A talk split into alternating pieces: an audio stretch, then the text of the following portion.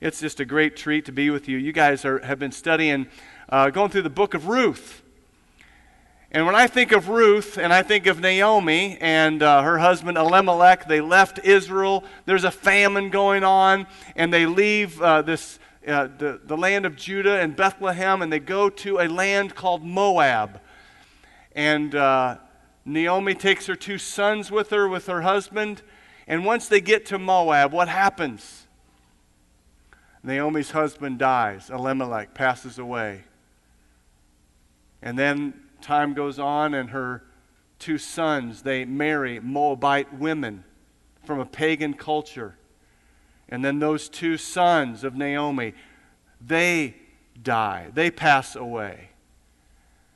And here is this widow with two daughters-in-law that are widowed.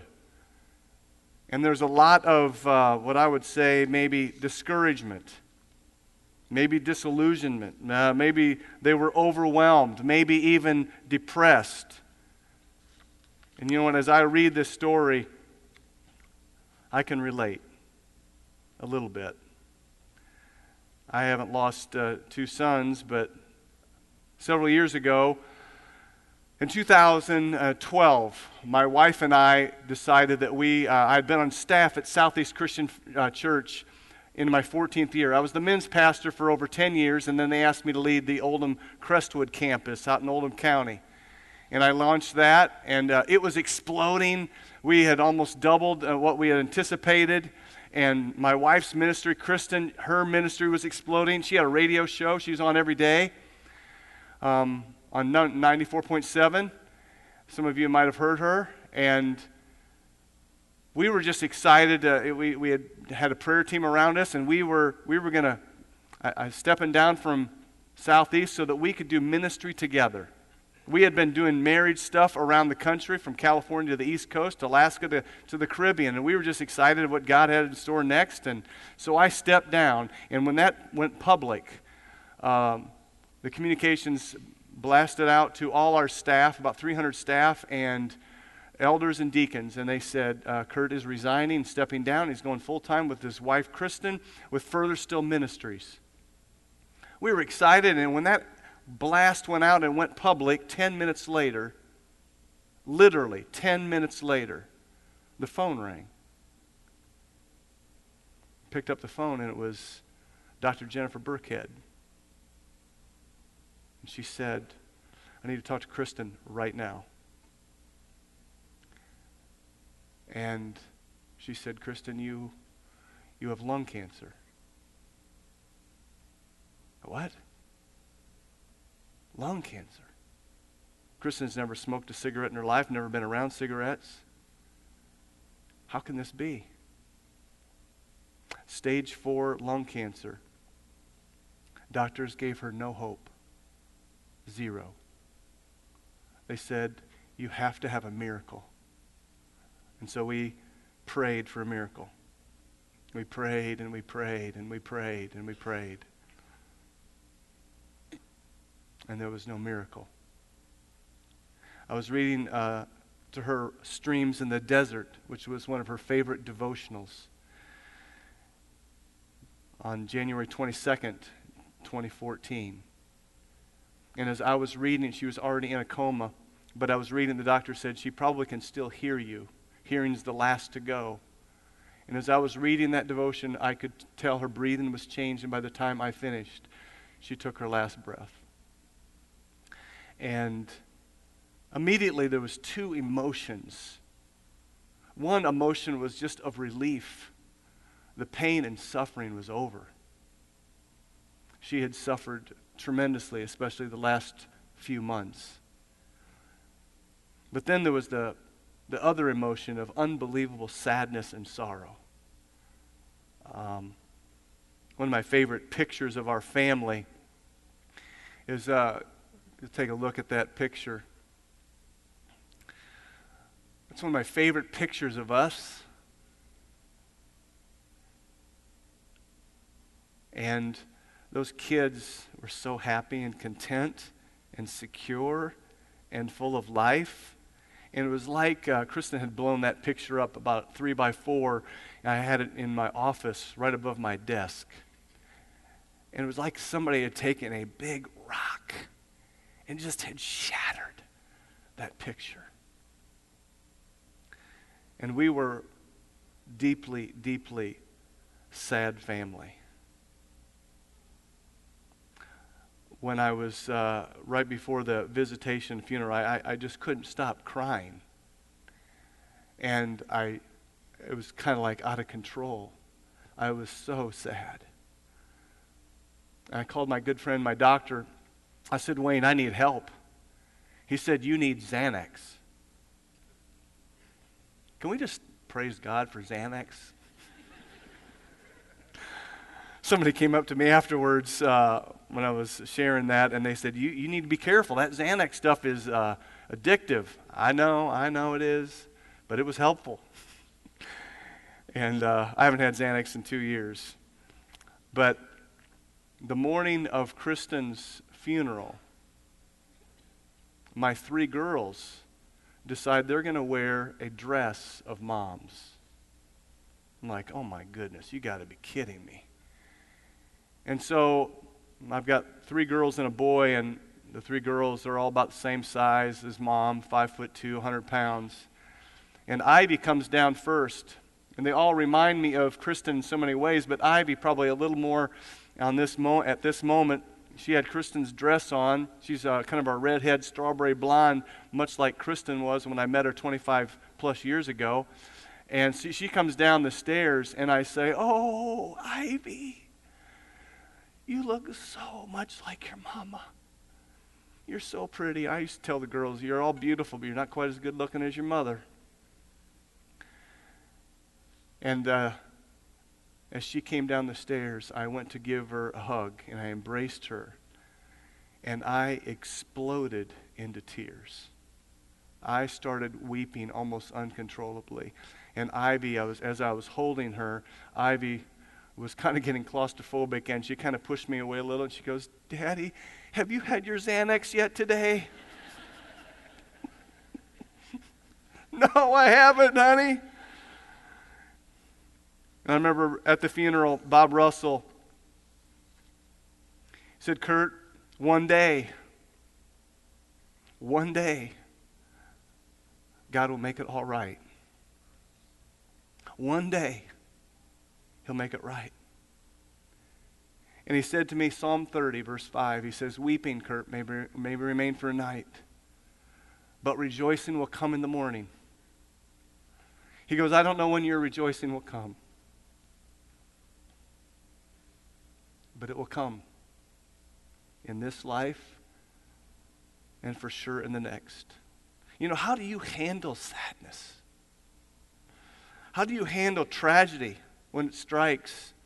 When the rug's been pulled out from you? When there seems that nothing good is happening in your life? That was Naomi. That was Ruth. That was Orpah.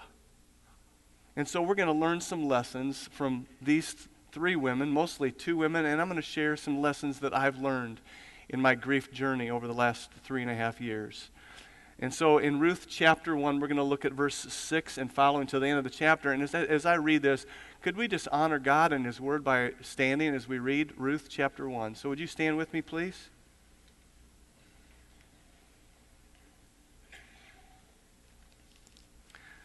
When she, Naomi, when she heard in Moab that the Lord had come to the aid of His people by providing food for them back in Judah, Naomi and her daughters-in-law prepared to return home from there. With her two daughters-in-law, she left the place where she had been living and set out on the road that would take them back to the land of Judah. Evidently, they are on their way, and, and they're, they're, they've heard good news. That they're, that's why they're going back to Judah. In verse eight, then Naomi said to her two daughters-in-law, no, but you go back, each of you, to your mother's home. May the Lord show kindness to you as you have shown to your dead and to me as, as widows of my sons. May the Lord grant that each of you will find rest in the home of another husband. She has hope that they will one day remarry. She, she then kissed them and they wept aloud, more tears. Three widows, all lost their husbands. We will go back with you to your people. But Naomi said, no, no, return my daughters. Why would you come with me? Am I going to have any more sons who could become your husbands? She's referring to the Jewish custom that when a brother or a near relative is uh, is could possibly marry the widow, they could have a a family. No, she says, return home, my daughters. I'm too old to have another husband. Even if I thought there was still hope for me, even if I had, had a husband tonight and then give birth to sons, would you wait until they grew up? Would you remain unmarried for them? No, no, my daughters. It is more bitter for me than for you, because the Lord's hand has gone out against me. At this they wept again, more tears. Then Orpah kissed her mother-in-law goodbye, but Ruth clung to her. Look, said Naomi, your sister-in-law is going back to her people and her gods. Go back with her.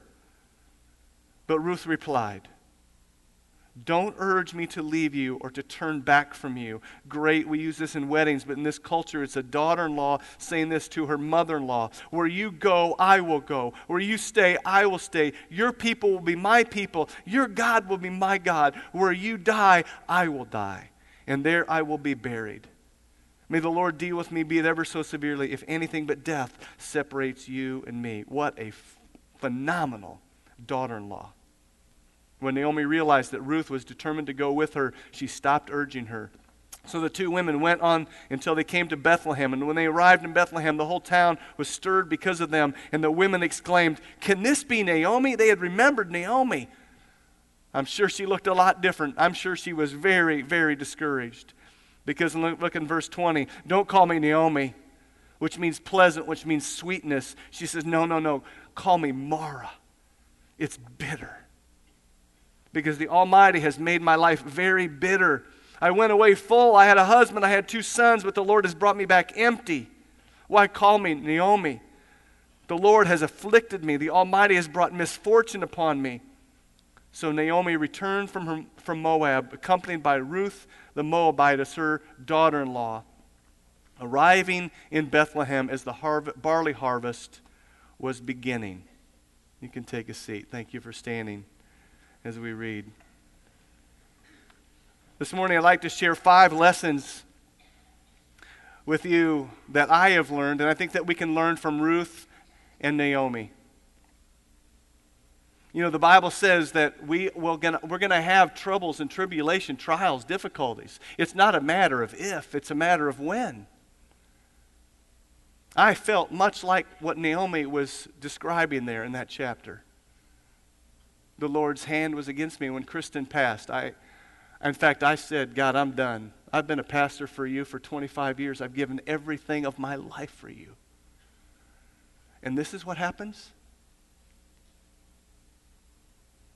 I literally said, Lord, I'm done. Take me. I have nothing more to give. I've given everything. And I'm done. I'm just ready to go. And uh, Jesus promises us. People would come after the funeral and they would say to me, Kurt, it's, oh, you're going to make it. It's going to be all right. You know, at times I just got kind of ticked off at him. Like, you have no idea. You know what really God promises? John chapter sixteen, verse thirty-three, in this world you'll have tribulation, but be of good cheer, I've overcome the world. That was Jesus. Those were his words.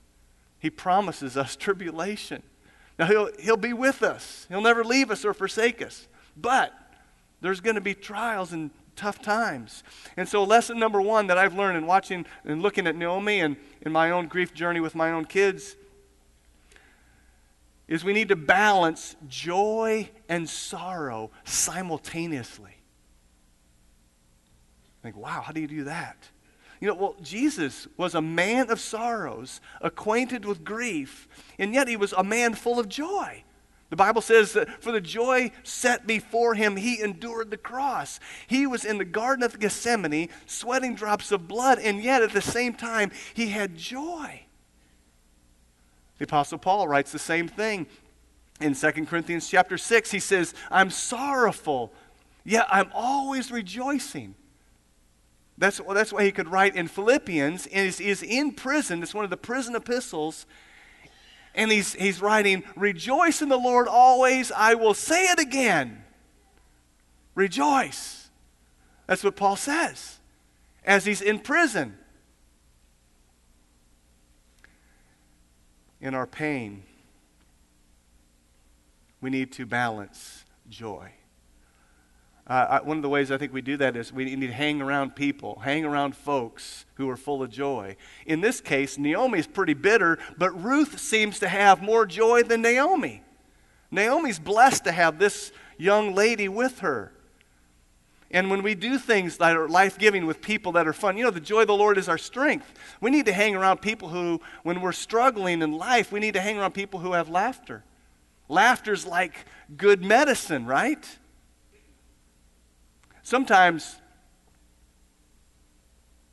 I would go to worship. Worship to me is life-giving. But right after Kristen passed, I couldn't sing the hymns. I couldn't sing the songs, the praise choruses. I, I, I would just sit there and sometimes would just cry. But there was something unique going on in the worship service. Even though I would stand and tears coming down my face, I couldn't, I couldn't sing. But I'd leave fuller than when I came. There was something supernatural going on, even though I couldn't really sing and worship like I wanted to.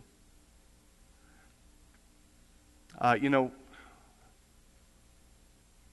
a while back I spoke to a group of senior citizens.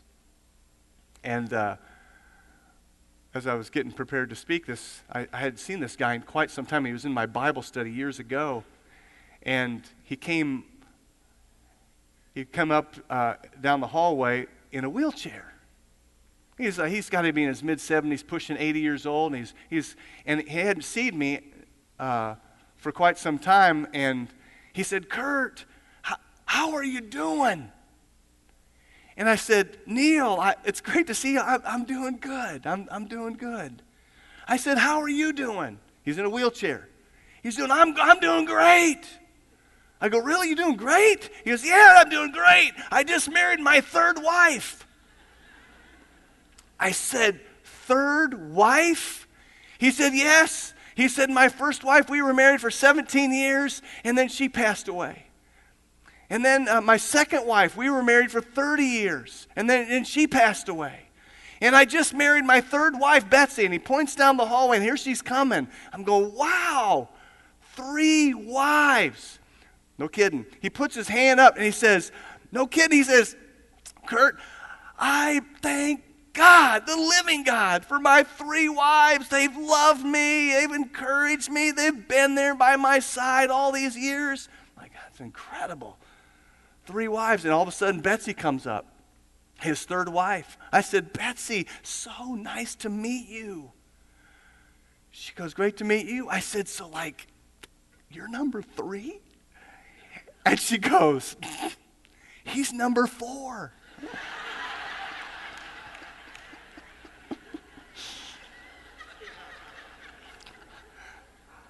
I didn't know what to say. She leans up into my, to whisper in my ear, she goes, I'm just hard on men. I'm like going, this couple has had tragedy and death over and over and over again. But the joy of the Lord was their strength. They walked simultaneously with death and sorrow and tragedy and yet joy. And that's what God calls us to do. Debbie DePorter, a lady that I was on staff with for years, when Bob Russell did her funeral, he visited her right before she was going to pass, just a few days. And she says, Bob, you're going to do the funeral. Make me a lot better than I am. And she had a smile on her face. Debbie was in the throes of death. She knows death is days away. And yet she still had joy. She still had a sense of humor. God calls us to live with joy and sorrow and balance that. I don't know what you're going through, what you've been through, and what's coming your, coming your way.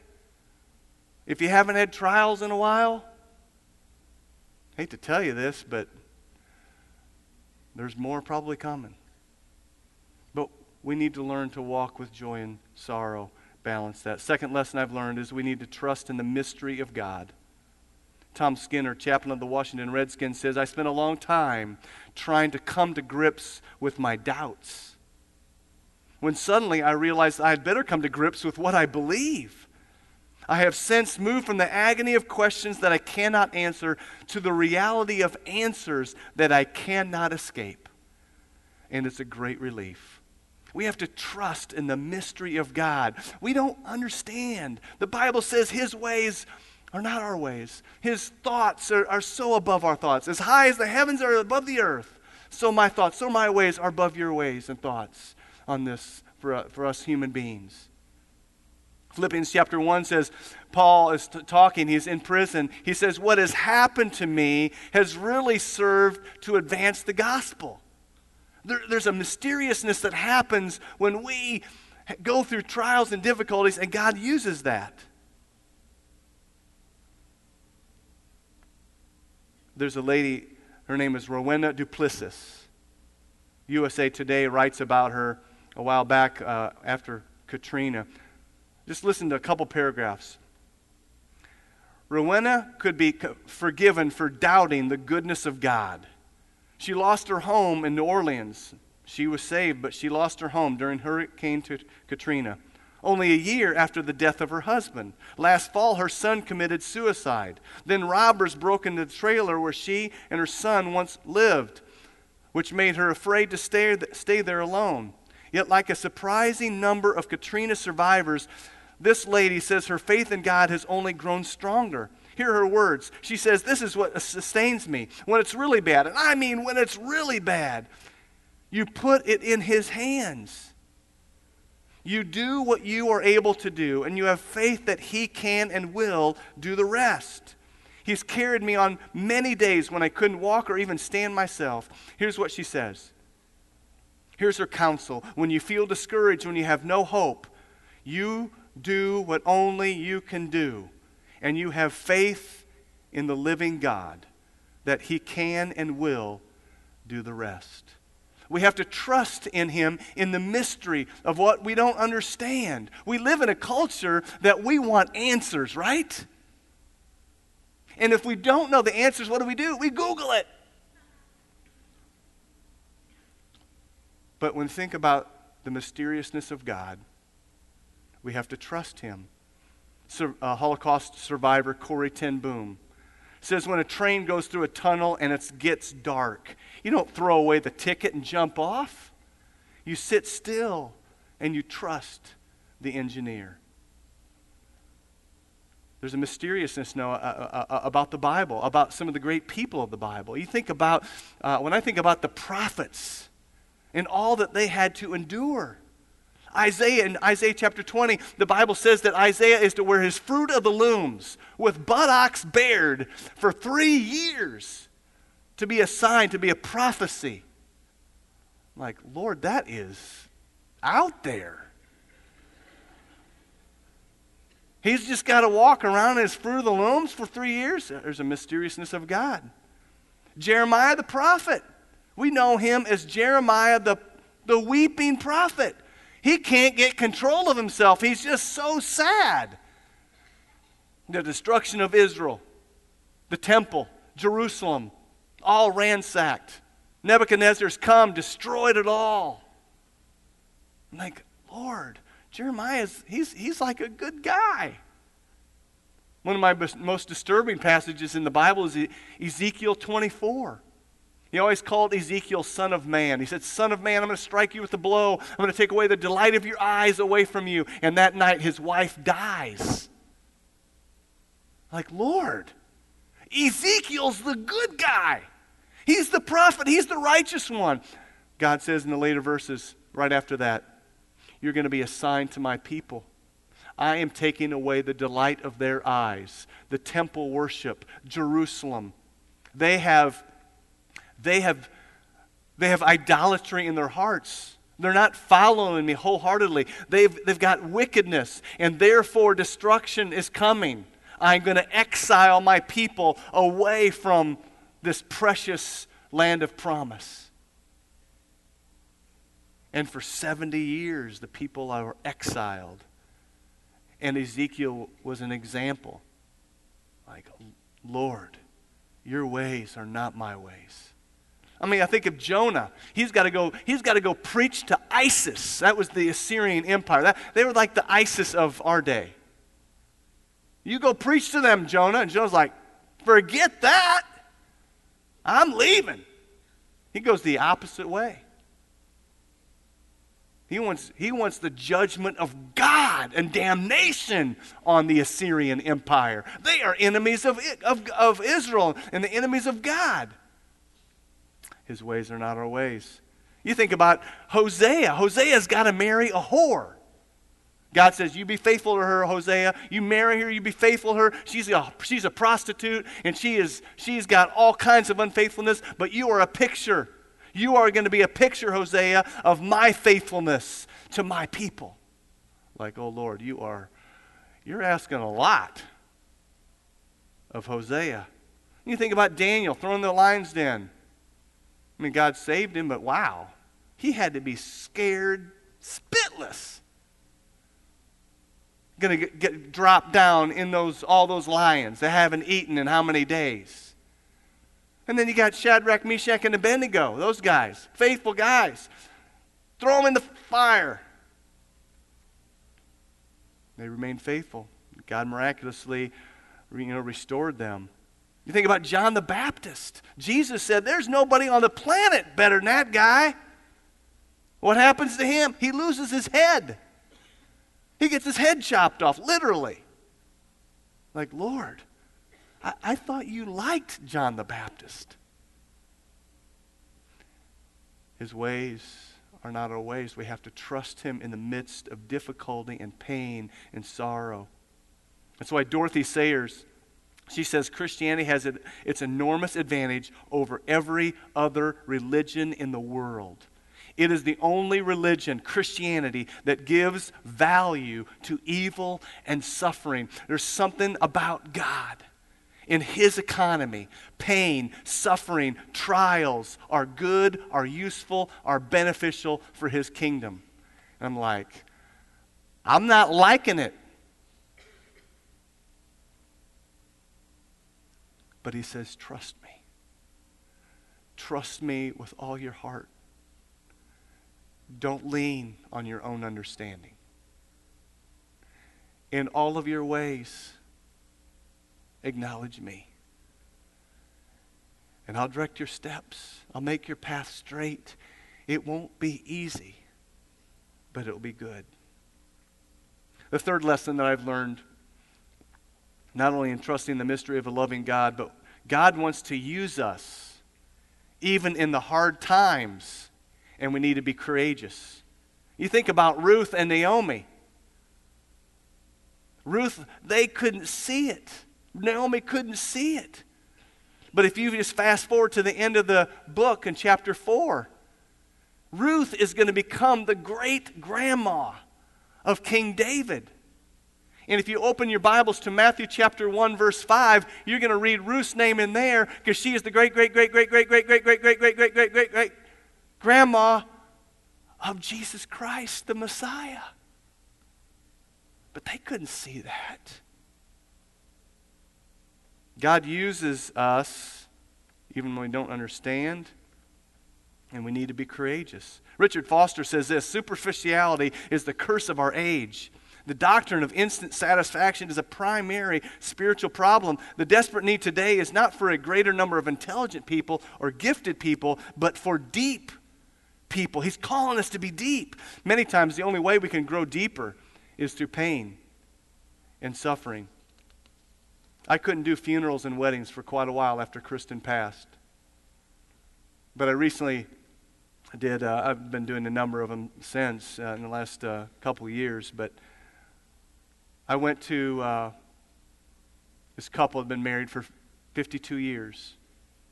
Bill and Janet helped us significantly in our journey as we're going through treatments with Kristen before she passed. And when Bill passed, I went to go see Janet, and I just wrapped my arms around her. She started crying. She said, "You know this pain, don't you?" I said, "I do. It so stinks. And I'm so sorry." You see, God wants to use us in our pain. Second Corinthians chapter one says, the God of all comfort gives us his comfort so that we may give comfort. I had more compassion, and I have had more compassion than ever in my twenty-five plus years of ministry. I went to visit a uh, guy who had just lost, he was in the hospital, going to have major surgery on his leg and eventually be amputated. He had just lost his dad. And I was sitting in the chair, and he's, he's describing all of this. He begins to cry. And he starts to weep. I slipped out of the chair, and I sat right next to him on his bedside, my leg touching his infected leg. God, there was a sheet in between. And I put my hand on his leg, and I started to cry with him. I walked out of, I prayed with him, walked out of the hospital, and it was like the Holy Spirit said, "I'm changing you, Kurt." I thought I always had pretty good compassion when I would go to the hospital. But five years ago, I would have never cried. But I wept with him. We just sat there together and cried and cried, and I just tried to hold him. God changes us, and God wants to use us for his glory. Be available. Be courageous. The fourth lesson I've learned in this, and looking at Ruth and Naomi, it's okay to be sad and even angry with God for a while. I think Naomi really struggled being sad and disillusioned and, and bitter. She says, bitterness. I'm a bitter woman. I've lost my whole family. Jonah was angry with God. David seems to be angry at times with God. Elijah wanted to die. Right after he conquers the, all the prophets of Baal, has this great victory, and then Jezebel wants to kill him, and he's running away, he's fleeing. And Elijah says, "I'm done. I have no more to give. I want to die." I think it's okay to be that way for a while. But at some point, we've got to turn the corner. Weeping may remain for a night, but rejoicing will come in the morning. I prayed Psalm one forty-seven, verse three, over my kids for almost uh, probably a, a year, year and a half. Psalm one forty-seven, verse three says, "He heals the brokenhearted, and he binds up their wounds." That is a great prayer, a great verse to pray over those who are struggling. And in the midst of deep sadness, the Lord slowly, slowly, slowly heals the brokenhearted. The fifth lesson that I want to share with you is the hope of the resurrection. The Bible says that there's hope. He wants us to number our days. Psalm ninety verse twelve says, "Teach us to number our days aright, that we may gain a heart of wisdom." To, re- to remember, we're, we're, we're not living on this earth forever. Sometimes we act like it. But the Bible says, we're, this is not our home. We're aliens. Jesus, uh, I love the I am statements of Jesus in the Gospel of John. Jesus says, "I am the bread of life. I am the good shepherd. I am the gate. I am the door. I am the vine. You are the branches. I am the way, the truth, and the life." But my favorite my favorite of all time. When Jesus in John chapter eleven says, I am the resurrection and the life. He who believes in me will live even though he dies. We have the hope of the resurrection. This isn't our home. The Bible says we are citizens of heaven, and we eagerly await a Savior from there. That's why Isaiah writes in, in Isaiah sixty, the Lord will be your everlasting light, and your days of sorrow will end. Weeping may remain for a night, but rejoicing comes in the morning. Kristen and I, five and a half years ago, went to a funeral of a young man, forty-nine. The widow was a stay-at-home, homeschooled mom of two kids. Bob told her, he told Nancy, he said, Nancy, weeping may remain for a night, but rejoicing will come in the morning. That lady was the only person I knew who lost her sp- spouse at Southeast who had kids my kids' age. So I reached out to her after Kristen passed. I had interviewed widows and widowers. I wanted to learn how to go through this grief journey. I wanted to do it as best as I could because, frankly, I was a mess. I started uh, learning from Nancy, and uh, we started talking, and she was telling me about the things that she did and what she didn't do after losing her husband. And we started to walk together, and we were walking and talking, and you can probably see where this is going. We fell in love, and last month, that picture, we celebrated our first anniversary together. And I, I think about what Bob said to me and what Bob said to Nancy. Weeping may remain for a night, but rejoicing comes in the morning. Nancy is an absolute delight.